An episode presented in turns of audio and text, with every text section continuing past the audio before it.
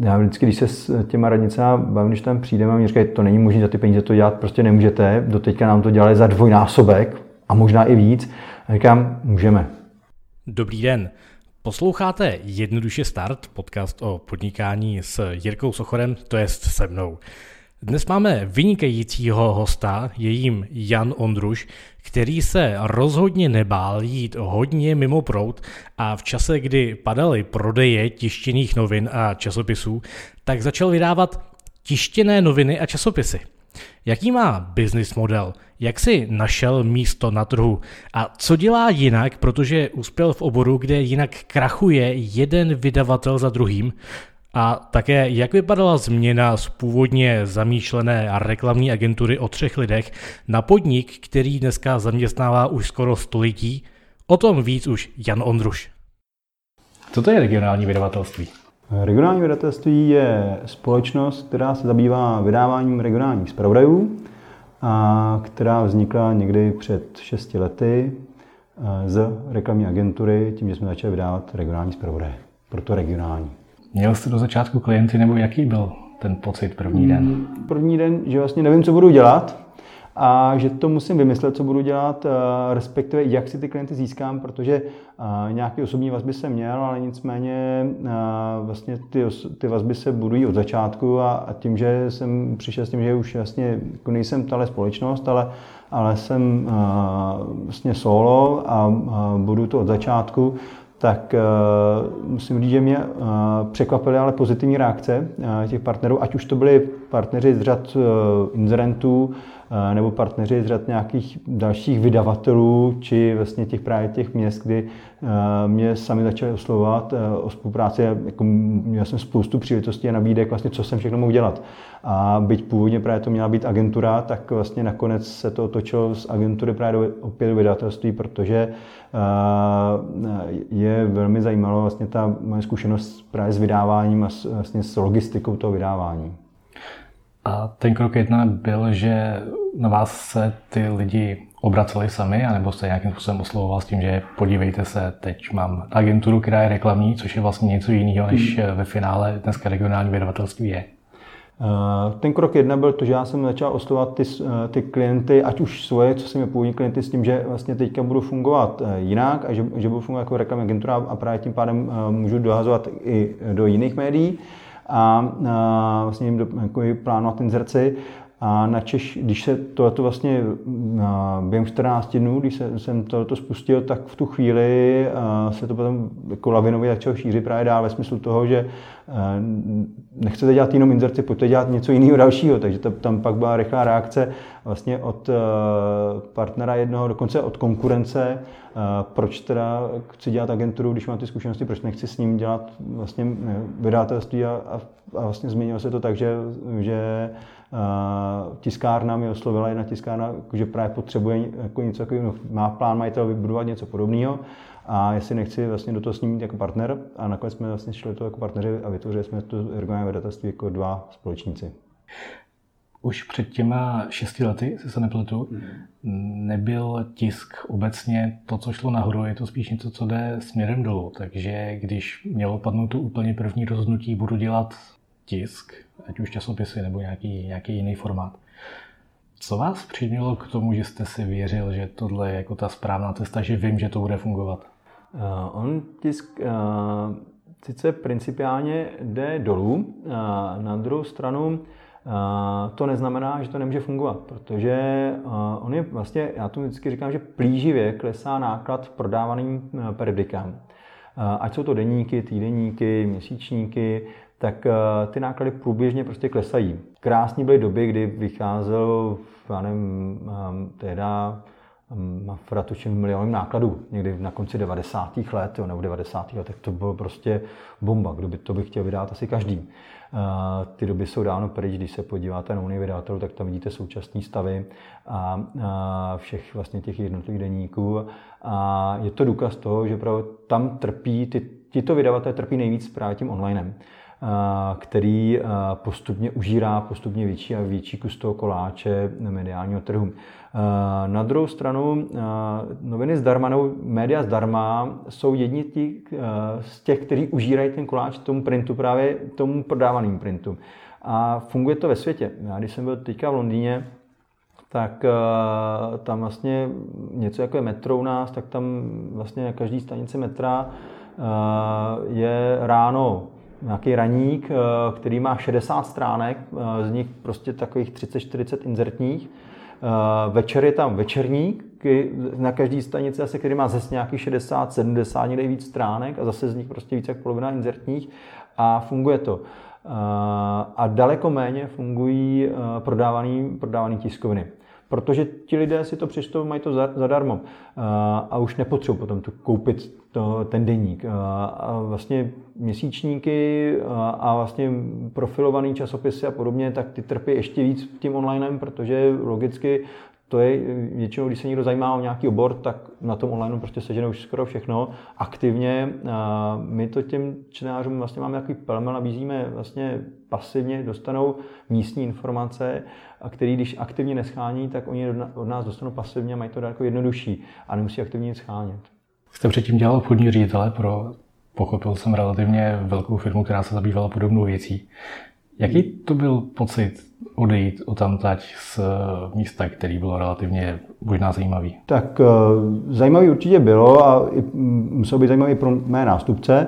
A nicméně a já jsem v tu chvíli měl malé děti, úplně malý, novorozený a potřeboval jsem jako trošku přehodnotit své fungování a tam to bylo hodně dynamický a vlastně se to neslučovalo s tou prácí, proto já jsem si chtěl vlastně udělat svoji agenturu, a, kde si budu svým časem pánem svého času, abych si to mohl řídit sám a ne, abych prostě byl někom podřízený. Tím pádem eh, jsme se vlastně s majitelem rozešli a jsme začali fungovat úplně separátně a postupně se k tomu ty média nějak nabalili vlastně prakticky sami. Co vám na to řekli doma, když jste přišel s myšlenkou, že je potřeba se věnovat vlastnímu podnikání, který je z principu trošku nejistější, možná časově flexibilnější než eh, obchodní ředitel plánování reklamy? Tak na jednu stranu, že jsem se úplně zbláznil, a že to, že vlastně do, do absolutní nejistoty, z nějaký jistoty, kde prostě byla ekonomická jistota, a, a na druhou stranu, a, že právě aspoň bude víc, jako víc času doma, můžeme prostě řešit e, věci doma, které byly potřeba. A, na druhou stranu se pak se to ukázalo, že to je vlastně úplně obráceně, že jsem byl doma ještě méně, že jsem jako měl to prostoru pro rodinu méně, než jsem chtěl, ale, ale během roku se ukázala ta ekonomika, že vlastně že to byl správný krok vlastně po té ekonomické stránce a nakonec teďka si plánuju ten čas, jako, jako pro potřebu já. Jak dlouho to trvalo, než jste si mohl plánovat, než jste byl pánem času? Rok až dva roky.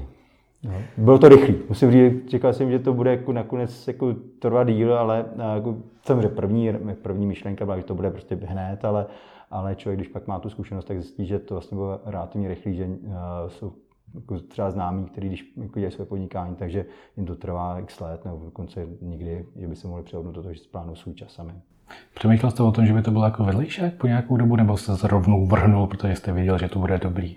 Já jsem zvyklý, eh, když dělám ty věci, dělám pořádně a naplno, takže že nemůžu eh, dělat eh, paralelně dvě věci najednou, takže prostě když se rozhodnu, tak jako udělám ten krok a skočím a pak teda začnu přemýšlet, kam doskočím. Takže to, takže jsem skočil a v chvilku tam byla nějaká vrtně díra, ale nakonec, nakonec prostě ten doskok jako nebyl tak tvrdý, jak mohl být. No. Znamená to, že rodinný rozpočet byl po nějakou dobu poněkud... Byl připravený. byl připraven. A měl jste plán na těch prvních pár týdnů už dopředu, nebo jak dlouho trval ten proces změny, nebo rozhodnutí před tou změnou? Tak je fakt, že ten proces, myšlenkový proces jako nebyl úplně krátký, trval delší dobu, ale to finální rozhodnutí, jak to tak bývá, přišlo při balancování roku na konci roku, během vánočních svátků, a kdy to finální rozhodnutí přišlo, že prostě tu změnu musím udělat, protože prostě už tam nemůžu dýchat a potřebuji mít ten prostor pro sebe. a potřebuji fungovat jinak, než je v té společnosti zvykem. Takže to rozhodnutí přišlo během 14 dnů, co jsem měl naopak vlastně ten prostor té dovolený během svátku a pak už to šlo ráz na ráz. Čili velký slovo v tom měla rodina, že potřebovala větší flexibilitu. To bych ani neřekl. Já bych řekl, že, to bylo, že, že manželka byla vlastně naopak překvapená, že, že jsem se do toho fakt pustil a že byť mě podporovala v tom, že hurá bude víc času pro rodinu, ale zároveň samozřejmě v rámci rodiny byl důraz na to, aby byla ta jistota nějaká, tak jsem jako, musel si to hodně zvažovat, ale nakonec byl jsem tom podpořený jako od rodiny, takže to, to tady ta podpora rodiny byla. Dal jste si nějaký termín, za kterou bylo potřeba, aby to začalo fungovat, nebo opravdu to bylo trošku po hlavě, že je potřeba začít jinak? No, ten termín, takhle, uh, myslíte termín uh, ekonomiky, do kdy, to můžu uh, si vlastně hrát s tím, nebo do kdy to musí fungovat? Uh, ten termín jsem si dal, že to musí být do roku a půl, to musí začít fungovat a zásadě uh, po roce a čtvrt to začalo fungovat, takže to bylo skoro na, na konci toho termínu, co jsem měl, uh, respektive na co jsem měl vlastně připravený vlastně ten rozpočet, ekonom, domácí rozpočet, co, na co byl připravený, aby to mohlo fungovat. No. Jako do firmy jste do toho šel sám i finančně, nebo, nebo ve dvou s partnerem, nebo ve více lidech? Původně právě jsem si do toho šel sám, ale následně během fakt krátké doby, během 14 dnů, co jsem se osamostatnil, tak jsem byl právě různě oslován eh, těmi eh, různými partnery, ať už eh, bývalými klienty nebo konkurenty, a, takže ve finále eh, to vydavatelství jsme spustili ve dvou uh, lidech a, eh, a vlastně a finančně nějakou, nějakou řekněme, základní kapitál do toho vložil ten společník. Vy jste původně to plánoval jako agenturu, mm-hmm. ale proběhla tam změna, která musela proběhnout relativně rychle. Jaký byl ten mentální proces zatím, nebo jaká byla vaše myšlenka v tom? Teď jsem Učinil jsem poměrně významný životní rozhodnutí, který najednou je podstatně jiný, než, než jsem udělal. Jaký to byl pocit, tahle změna? Já když jsem studoval vysokou školu, tak jsem měl jedno profesora, už se ani bohužel nepamatuju jméno, a ten říkal, vlastně, když jsme měli management změny, tak říkal, že vlastně jediná jistota manažera je změna. A, a člověk musí být připravený, vlastně no, manažer musí být připravený na to, že ta změna může proběhnout vlastně kdykoliv a, a jakkoliv. A to, že došlo k zásadní změně, že jsem vlastně se rozhodl odejít z postu obchodní ředitele, bylo zásadní myšlenkové rozhodnutí a, a potom vlastně byla velká variabilita, co budu dělat, protože v rámci jako reklamní agentury to je vlastně relativně neuchopitelný prostor, kde, kde se dá zaměřit na spoustu různých aktivit. A, a, a vlastně čím, jak jsem rozhodil sítě a vlastně velmi rychle se to začalo uh, ty, ty sítě vlastně zaplňovat, tak, uh, tak vlastně jedna ta příležitost vlastně vyčnívala nad ostatními a to je vlastně uh, opravdu využít ty svoje schopnosti, které jsem nabil, tak, tak vlastně, a který, který, jsem, který byly, ve mně byly, tak využít pro vlastně jako jiný způsob fungování v rámci vydavatelství. No, jako jiný způsob vedení vydavatelství to je důkaz toho, i ten kotrmelec, to, že vlastně z agentury se během v zásadě měsíce, dvou měsíců stalo vlastně vydavatelství a jiná společnost to nakonec byla. Uh, takže to, takže uh, ty plány se během dvou měsíců kompletně změnily a zároveň během toho roku a čtvrt to zavedení toho fungování tak, eh, tak se to taky změnilo, takže to, že opravdu, eh, to jsem se půjím se přesně, že budu mít několik inzerentů, který, nebo několik partnerů komerčních, se kterými budu pracovat a vlastně budeme fungovat ve dvou, ve třech lidech jako agentura, tak se to změnilo tak, že vlastně prostoru pro oslování partnerů bylo výrazně méně a výrazně více jsem musel věnovat prostoru, toho časoprostoru pro tu agendu vlastně vedení té jako firmy, no, jako ty, prostě ty administrace. To. Ale nicméně nakonec to dobře dopadlo. Kolik máte dneska lidí? Asi 90. To jsou zaměstnanci nebo externisti? Nebo... Část máme zaměstnance, vlastně na hlavní pracovní poměr, část jsou vlastně nějaký brigádníci a část jsou vlastně externisti. A musím říct, že ty jako zaměstnanci zaměstnáváme zdravotně postižený lidi, takže to primárně. Všechny máte na starosti vy, nebo máte nějakou rozumnou strukturu v 90 letech? Strukturu. Teď už to bych to nedal já. Teď už bych teda eh, nemohl dělat ani řekněme, kompletní administraci na to, abych teda před, před ten 90 lidí, to už je, to už je za mě osobně, jako jsme se dostali někam, kde jsem ani před těmi 6 lety nemyslel, že budeme, že bych prostě měl odpovědnost za to, že máme 90 lidí, kteří potřebují živit zase své rodiny a podobně. Co je větší zodpovědnost nebo pocit odpovědnosti být obchodním ředitelem ve firmě, která je cizí, anebo mít vlastně firmu, která, na který do značné míry závisí 90 lidí? Rozhodně ta druhá varianta, rozhodně mít tu vlastní firmu, to je eh, člověk vlastně přemýšlí každou chvíli na kroky, které musí udělat, aby to fungovalo dál, protože když jsem zodpovědný za něco cizího, tak ve finále, když se něco skazí, tak pořád tu finální zodpovědnost má někdo jiný. Má ten majitel. No, ten, ten, to je ten zaměstnavatel. Když to, když já jsem ta, právě ta finální instance, tak to je ten, kdo má tu zodpovědnost. Aspoň takhle to je v mých očích. No. Jaká byla ta mentální transformace ve chvíli, kdy podnik měl mít jednu tři lidi, který člověk zvládne uřídit přes stůl, do stavu, kdy se postupně bylo potřeba vytvořit tu strukturu a procesy, aby, to, aby fungovala s 90 lidma? Tak, eh, tak on to je postupný proces alá vaření žáby, když se postupně eh, přihřívá ta teplota, takže člověk to ani nějak jako nepostřehne, že se to děje. Na druhou stranu, ten, kdo zná fungování naší firmy, tak dobře, tak ví, že to je takový krásný, dobře fungující chaos. Jo. Takže to, to trošku zjednodušuju, ale, ale že v zásadě ta struktura je sice nějak rozplánovaná, jak má vypadat, ale stejně nakonec dělají lidi věci, které má dělat někdo jiný, nebo který by měl dělat někdo jiný a oni dělají, protože ví, že to tak bude lepší a, a dělají věci navíc a já jsem rád, jako, že to pro ta parta nerespektuje, že, že ten duch je takový pořád, že ty lidi uh, myslí hlavně na firmu a, a ne na tu svoji jednu pozici, ale jako, jako to, že ten princip, to, že když bude firma výdělečná, tak ty lidi budou vydělávat. Když nebude výdělečná, tak nebudou vydělávat. A tenhle ten duch se tam nese pořád a jsem za to rád, protože samozřejmě nebýt toho, tak eh, by ta firma možná nefungovala tak, jak funguje teďka. A nemyslím jenom strukturou, ale myslím tím opravdu fungováním. Kolik toho stíháte vydávat? No, víte, že nevím. Eh, děláme eh, pro, jako pro jednotlivé radnice, ono se to nám to vyvíjí, protože jsou zakázky, které vyhrajeme, pak jsou zakázky, které jako neobhájíme, takže jako v současné době odhaduju někdy kolem 15 zpravodajů, že přímo pro radnice děláme a od těch nejmenších radnic někde v nákladu 5 tisíc kusů až po ty největší radnice v nákladu 200 tisíc kusů. A k tomu děláme svoje komerční projekty, kde děláme několik klíčových projektů, které jsou rozmutované do okresů a do nějakých e, lokálních mutací, kde těch mutací celkem v současné době, kdyby to dal, tak může být dohromady třeba nějakých 30 zase.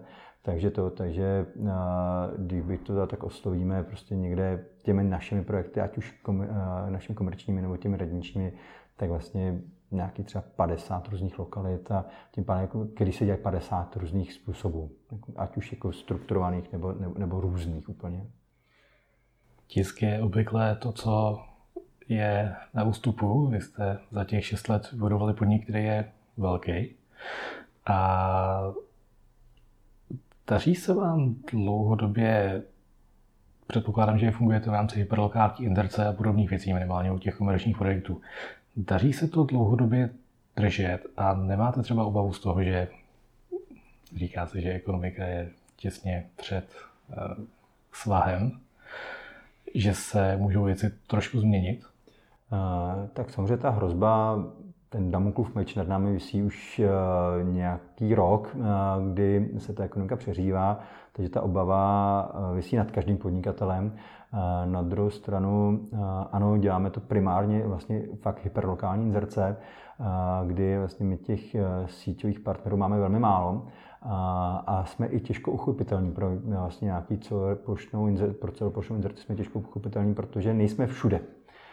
Byť jsme ve většině regionů, ale nejsme všude a neoslovujeme všechny rovnoměrně. Tím pádem pro partnery prostě národního významu, pro ně není zajímavá inzerce. Třeba, když řeknu krásný příklad, u importérů aut, tak importér aut u nás inzerovat nebude, protože nejsme všude v republice, ale jeho, jeho jednotliví díleři, tam, kde pokrýváme, tak ty u nás inzerují a jsou to jako častí zákazníci. A význa, to, co samozřejmě zpátky k vlastně pod, potenciální hrozbě nějaký stagnace či krize hospodářství, tak, tak obavy z toho máme asi všichni. Na druhou stranu já věřím to, že ta, obdobně jako když byla krize před deseti lety, tak ta lokální inzerce je potřeba. Ono, ono samozřejmě jsou inzerenti, kteří přestanou inzerovat, jsou inzerenti, kteří budou inzerovat méně, budou škrtat výdaje. Počítám s tím, na druhou stranu, když vám škrtne lokální inzerent inzerci za 20 000 korun, tak je to rozdíl, než když vám škrtne inzerci velká společnost za 10 milionů. Tak, tak prostě tak samozřejmě pro ten vydavatelský dům, ať už je to jakýkoliv velikosti, to má jiný význam. A, a byť vlastně ve finále je to větší tragédie pro to místního inzerenta, když to škrtne, protože to znamená, že asi musí zavřít podnikání. Ale zároveň pro ty, kteří podnikají dál a budou podnikat, tak ta místní inzerce je pro ně významná, protože oni musí pořád o sobě dávat vědět, že na tom trhu pořád jsou. A je to akorát otázka potom najít nějakého kompromisu, tak aby pro ně ta inzerce ještě byla dostupná finančně a pro nás ještě byla pořád zajímavá taky Eh, obchodně, aby, aby jsme to ještě pořád ufinancovali vydávání těch médií. Jak se vám daří přesvědčit právě tyhle ty relativně menší incidenty na to, aby dali peníze do tisku a ne do online? Uh, tak ono, zvlášť v regionech, uh, je uh, ten, ten online ještě není v takové míře jako třeba ve velkých městech. To je jedna věc. A druhá věc je, oni ty radniční zpravodaje mají svého čtenáře. A, když vám to přijde na tom stříbrném podnose do schránky domů, tak naprostá většina lidí prostě ten časopis vezme do ruky a pročte se ho nebo se ho pročte, co tam je zajímavého, kam může vyrazit, ať už s dětmi, s rodiči, kdy mu odvezou kontejner, kdy, při, přistaví velkobojové kontejnery, kdy se zavře nějaká silnice a podobné věci. Takže ty místní informace jsou pro ně významné a ono pro většinu uživatelů jako onlineu jsou to, to je džungle, online je pořád džungle, a kde se dá najít úplně všechno, ale musíte to hledat. Když to tady ty informace dostáváte vlastně automaticky, takže to je vlastně pasivně, dostáváte informace, nemusíte nic aktivně vyhledávat. Samozřejmě, pokud by to mělo být o nějakým cíleným vyhledávání, tak tam ten online to drtí. Vy děláte i tradiční zpravodaje na vlastní riziko, že neplatí radnice, nebo je tam nějaký mix? Děláme i na vlastní riziko, dokonce i pro některé města, kde pokud to komerčně dává smysl. A ať už ty úplně komerční, když děláme bez měst, tak když to smysl dává, to děláme už dokonce několikátým rokem, a děláme to většinou pak jako okresní zpravodaje, že to není, že to není pro město nebo pro nějaký, nějakou lokalitu, ale je to jako takovou menší, ale je to pro větší, pro ten okres. Protože zase tam je zajímavý oslovit venkov, protože venkov není moc dobře oslovitelný klasickými novinami nebo klasickými dalšími časopisy. Je, je tam drahá distribuce letáků a podobně, takže vlastně oslovení venkovu v tomhle tom je zajímavý pro ty inzerenty přes nás. A některé města jsou taky zajímavé. Třeba ve Zlíně jedeme vlastně magazín, si vydáváme svůj magazín Váš který vydáváme někdy pět let už asi, a kdy a, tehdy za mnou přišli právě kluci, co ho chtěli dělat, že, ho, jako, že by ho chtěli dělat, jako, a jestli bych jim nedal nějakou davatelskou podporu, tak jsem říkal, že jo, ale že úplně nemám na to, abych to financoval, takže si prostě na sobě musí vydělat. A takhle to začalo fungovat a vlastně ten magazín vychází do teďka a vlastně pořád si na sebe vydělává sám, eh, respektive sám. Ty kluci prostě musí zajistit financování. A, a, takže my máme portfolio, my ho děláme pro, vlastně společně a, a, a funguje dobře. Máte proto nějakou metriku, podle který posuzujete, jestli ta a ta lokalita může být komerčně zajímavá, nebo je to ad hoc podle pocitu a podle ekonomické síly daného regionu?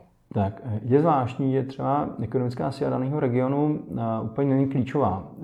je buď to, pokud chyt, jako najdete správného člověka, tak vlastně i ve slabém regionu můžete udělat velký zajímavé možnosti jako a krásný příklad může být Setínsko, který je braný jako jeden z těch slabších regionů v rámci republiky, kde nám vlastně jedna z těch našich mutací, našich komerčních, vlastně komerčních novin funguje velmi dobře, protože má to jako několik aspektů. Jeden aspekt je, že když máme dobrý obchodníky, tak dokáží obchodovat a osloví opravdu ty místní podnikatele a proberou to s nimi tak, aby, jak, to, jak to má být, vlastně co o tom můžou očekávat a co tím můžou získat.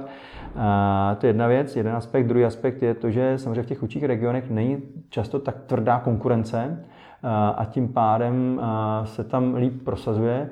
A a třetí věc je samozřejmě, že pokud tam něco takového nebylo, tak to může být něco nového a spousta, pro spoustu klientů to může být něco zajímavého. A zároveň ta, ten, ten způsob výroby je takový, že to, jako to děláme relativně nízkonákladově, ve smyslu, jako, že jsme se snažili eh, celou tu strukturu fungování udělat tak, aby vedlejších jako výdajů, kromě vyloženě výrobních, bylo co nejméně a aby opravdu co nejvíc efektu bylo na to, eh, aby jsme za ty peníze, co nám inzerenti dají, aby jsme dokázali co nejvíc těch peněz transformovat do toho, aby dostali ten výnos, to znamená, aby se to dostalo co nej, mezi co nejvíc lidí a aby tam měli nějaký čtivo a té své inzerci nebo propagaci, aby, aby prostě to měli atraktivní za velký počet výtisků, co nejméně peněz platili ty inzerenti. A jak se vám tohle daří? Říkáte, že máte 90 lidí, spoustu titulů, které jsou velmi lokální, to je, je potřeba pro ně produkovat spoustu obsahu. A jak se vám daří vyhrávat soutěže s cenou, která je vynikající a kvalitou, která je při nejmenším velmi dobrá? Uh, tak teď jste vlastně si odpověděl. Eh, je fakt, že eh, ve většině případů eh, se hodnotí více kritérií, více kritériálně není to jenom na cenu, je to i právě nějaký způsob hodnocení kvality. A v tu chvíli už za nás mluví výsledky a pro to, co, to, co jsme schopni nabídnout. A, a troufám si říct, že už nějakým způsobem ta značka regionální vrtelství v tom veřejném sektoru je zavedená a když, tam, když se v soutěži objeví regionální vrtelství, tak v rámci lokálních radnic tak vidí, kdo to je, co to je za, za společnost, která pro ně dělá, a, no, která by pro ně mohla dělat. Takže je to nějaká reference už pro nás, ale v každém případě já vždycky, když se s těma radnicema bavím, když tam přijdeme mi říkají, to není možné za ty peníze to dělat, prostě nemůžete, doteďka nám to dělali za dvojnásobek a možná i víc. A říkám, můžeme, dokážeme. A, a jako musím říct, že třeba děláme pro jeden kraj, a pro kraj Vysočina, kde když jsme to vyhráli, tak opravdu jsme tu cenu stlačili, teď abych si nevymýšlel, se o 40% dolů jsme stlačili tu cenu pravděpodobně. A, a, a vlastně e, tam nás pořád, když na každý reakční radě, na kterou jezdím, tak, tak se vlastně, no, skoro každý se tam páni politici ptají, jestli jako fungujeme, jestli neskrachujeme, jestli jako to utáhneme. A říkám, jo, nám to funguje dobře. My jsme spokojení, ta zakázka je pro nás výborná, my ji děláme rádi, protože jako je rentabilní a funguje. A takhle to bylo i s dalšími zakázkami. A musím říct, že zatím naprostá většina zakázek fakt takhle dopadne, že byť nám v začátku jako nechtějí úplně věřit, nebo ne, doteďka moc nevěřili, jako, že to zvládneme za ty, za, jako v rámci té ekonomiky dělat, tak to nakonec dopadne tak, že to funguje. Já třeba, když jsem zmínil ten příklad Vysočiny, tak tam jsme to přebírali po původním zhotoviteli, tak když jsem se bavil s obchodníkem, co to měl na starosti původně, tak říkal, no ale tam budete prostě v inzerci dělat 50, 70 tisíc a, a prostě to víc to nedělá. Říkám, ne, potřebuji prostě dělat trojnásobek. Jinak to nedává ekonomický smysl.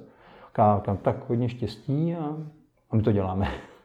A, a je to o tom samozřejmě přístupu k té inzerci. Když, když bych to vzal jako, že prostě ano, budu čekat pasivně, až někdo přijde poptá inzerci, tak může to fungovat, ale jsme komerční firma, musíme prostě se ufinancovat, teď nemůžeme čekat, až někdo přijde a poptá inzerci, ale musíme jít za těmi klienty a, a musíme se s ním bavit. A, a pokud e, dodržíme to pravidlo, že zase musí být náš zadavatel spokojený primárně, pak musí být náš odběratel spokojený, což je ten inzerent, a musí být spokojení čtenáři, a musí být spokojení potom ti lidi, co se na tom podílí, na tom vydávání, to znamená ti naši pracovníci, tak pak můžu být spokojený já.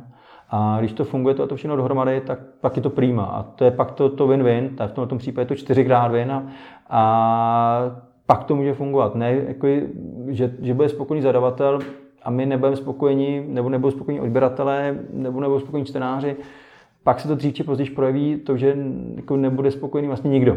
A zase, když budeme spokojení my a nebude spokojený zhotovitel, tak taky pak nebudeme spokojení my, protože nám to dá, jako, se nám to obrátí proti nám a podobně. Takže musí být pro spokojený všechny čtyři složky. Řekl, bych, že, řekl byste, že máte větší cílu v obchodu nebo, nebo v redakci, nebo je to tak nějak napůl právě proto, aby byli všichni spokojení? Já říkám, že jsme primárně obchodní společnost, takže primárně ten obchod, ta redakce pro mě je sekundární. A dokonce ani nemám ambici, aby naše firma, naše vydatelství soupeřilo s nějakými investigativci, ale aby to, aby to bylo tak, že to, aby, to nás někým jako s redakcema typu Mladý fronty, pardon, Mafry nebo, ne, nebo Deníku a podobně, Český televize, Český rozhlasu, kde, kde, kde prostě na to mají kapacitu a mají profíky, který to dělají. My jsme vlastně regionální médium, nebo regionální média, která si ani na toto, to, ani, ne, ani není mým cílem, jak se hrál na to, že to umíme. Když děláte tu lokální médium pro opravdu malou obec, ne pro kraj, ale pro malou obec, tak eh, máte toho redaktora vy, anebo je to spolupráce s radnicí, která toho redaktora má, nebo tam má nějaký tým lidí, kteří se většinou předpokládám nedodají ty materiály, které slíbili dodat. Hmm. Znám to z vlastní zkušenosti ve svém krásném malém městě, že ty materiály do místního plátku se obvykle dodávají dost složitě. Máte tam člověka, nebo je to řešení nějak jinak? Hmm. Většinou je to tak, že redakci si ty města, zvlášť menší města, dělají sami, mají na to svého člověka, Čím je to menší město, tím spíš to není redaktor nebo potom tiskový, ale je to kulturní pracovník a podobně, který to dává dohromady. Když je to tam zvykem v tom městě, tak to funguje dobře. Horší je pak třeba, když to někde zvykem není a dostane, jako něco se vytvoří nového a dostane to nějaký úředník na starosti a teď se o to starý a, a vlastně tady s vydavatelem nebo s hotovitelem to budeš dávat dohromady, tak pak je to tak, že vlastně on to nemá uchopený a my, a my ho to vlastně učíme a pak to nemusí úplně dobře fungovat. Ale musím říct, že tohle se nám stalo za tu dobu, co vydáváme eh, v rámci regionálního vydatelství noviny, tak jednou, dvakrát. Takže většinou je to tak, že ty radnice to mají dlouhodobě fun- funkční, ať už to dělá přímo redaktor, nebo, nebo to opravdu dělá nějaký úředník, který má to součást té své práce. A, takže, takže tam to funguje. A, a maximálně, když my přijdeme a ta zakázka, tu zakázku získáme, tak vlastně tak jako třeba nabídneme jiný úhel pohledu na to, jak se to dá dělat. A buď to ta radnice to chce nechat původní model, respektujeme to, nebo, nebo vlastně si vezmu třeba jako část těch možností, co, co ukážeme se, jak se to dá dělat a, a něco se implementuje novýho, ale většinou je to tak, že dojde k nějaký dohodě během dvou, třech vydání a pak to sedne třeba v novým, novým kabátě plány do budoucna rozvíjet to, co je, nebo se plánuje nějaký podobný pivot, jako byl na začátku z agentury na, na vydavatelství? Těch plánů je samozřejmě, jak to rozvíjet, je hodně uh, otázka, co nám umožní ekonomika. Uh, uh, rozhodně uh, chceme dál rozvíjet tu síť uh, zpravodajů, a, a, a, chci dál, a chci dál rozvíjet tu síť vlastně našich komerčních zpravodajů nebo projektů, ať už jsou to ty projekty zpravodajů multiregionálních, anebo což jsou noviny kraje, a nebo jsou to vlastně komerční projekty, typu, kdy už mířím trošku do lifestyleu, kdy jsme spustili loni na podzim projekt Inkino, kde vlastně je to distribuce, která je vlastně v kinech, v multikinech je distribuce a s partnerem, a kdy jdeme trošku jiným směrem. Tak je to asi jiná část. Pro nás je to něco nového, protože jsme lifestyle nikdy nedělali a nejsme lifestyle vydavatelství, ale tak jsme ho aplikovali, tak jsme ho aplikovali do regionu, ten lifestyle, a vlastně přinášíme do regionu lifestyle regionální, který je multiregionální, a což je zase něco, co jako, zajím, jako ty místní incidenty zajímá, protože je to jiný způsob oslovení buď stejného nebo jiného čtenáře dokonce. A, samozřejmě pak jsou projekty, které děláme, které neděláme přímo vloženě komerčně, ve smyslu toho, že bychom dělali vydatelský od A do Z, ale no, děláme některé části tak jako děláme pro, vlastně jsme vysoudili pro OZP, kde děláme, kde děláme redakci a grafiku, nebo děláme třeba někde tisk a distribuci a, a vlastně nějaký dílčí projekty a vlastně toho vydavatelského, těch vydavatelských služeb. Byla nějaká věc, která se dá vypíchnout za těch 6 let, který byste si řekl, tohle mě překvapilo úplně nejvíc? Já myslím, že byla jedna zakázka, která nepřekvapila jenom mě. Mě myslím, že překvapila ve finále relativně asi méně než ostatní. Uh, nějaký stakeholdery na trhu, kdy to, kdy uh, jsme dělali zakázku pro Český kraj, a kdy nám tehdy opravdu nevěřil nikdo, že to zvládneme a na tom kraji opravdu se báli každý měsíc asi, aby jsme neskrachovali.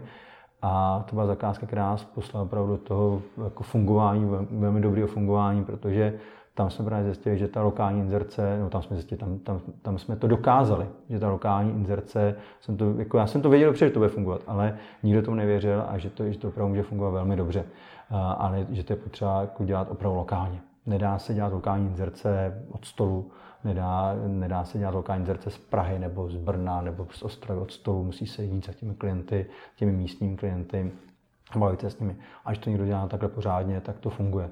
Proto třeba funguje spousta místních vydavatelů, kteří dělají místní podobné média, ale nemůžou fungovat dál, protože oni tam pak dál už nedošáhnou a pak už to dělají od toho stolu a tam už to tak dobře nefunguje.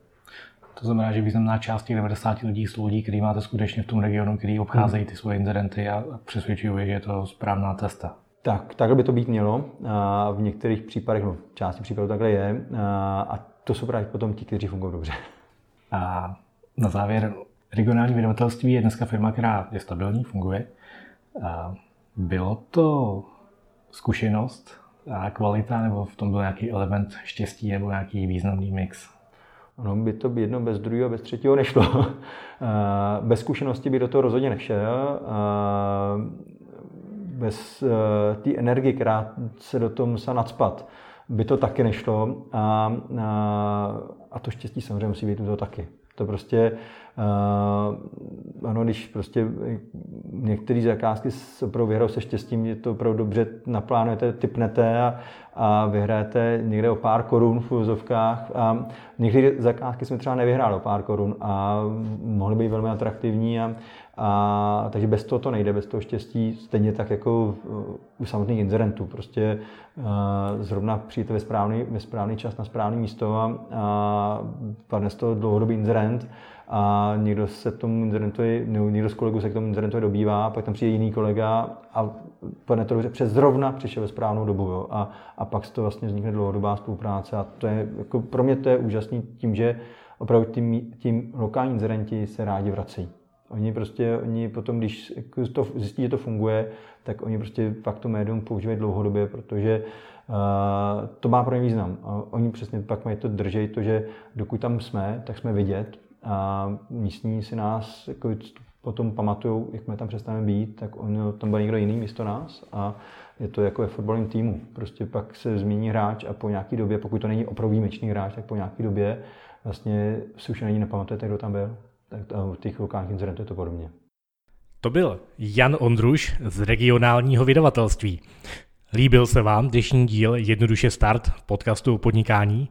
Tak si ho uložte k odběru, klikněte na tlačítko subscribe a podělte se o něj s lidmi, které máte rádi na sociálních sítích.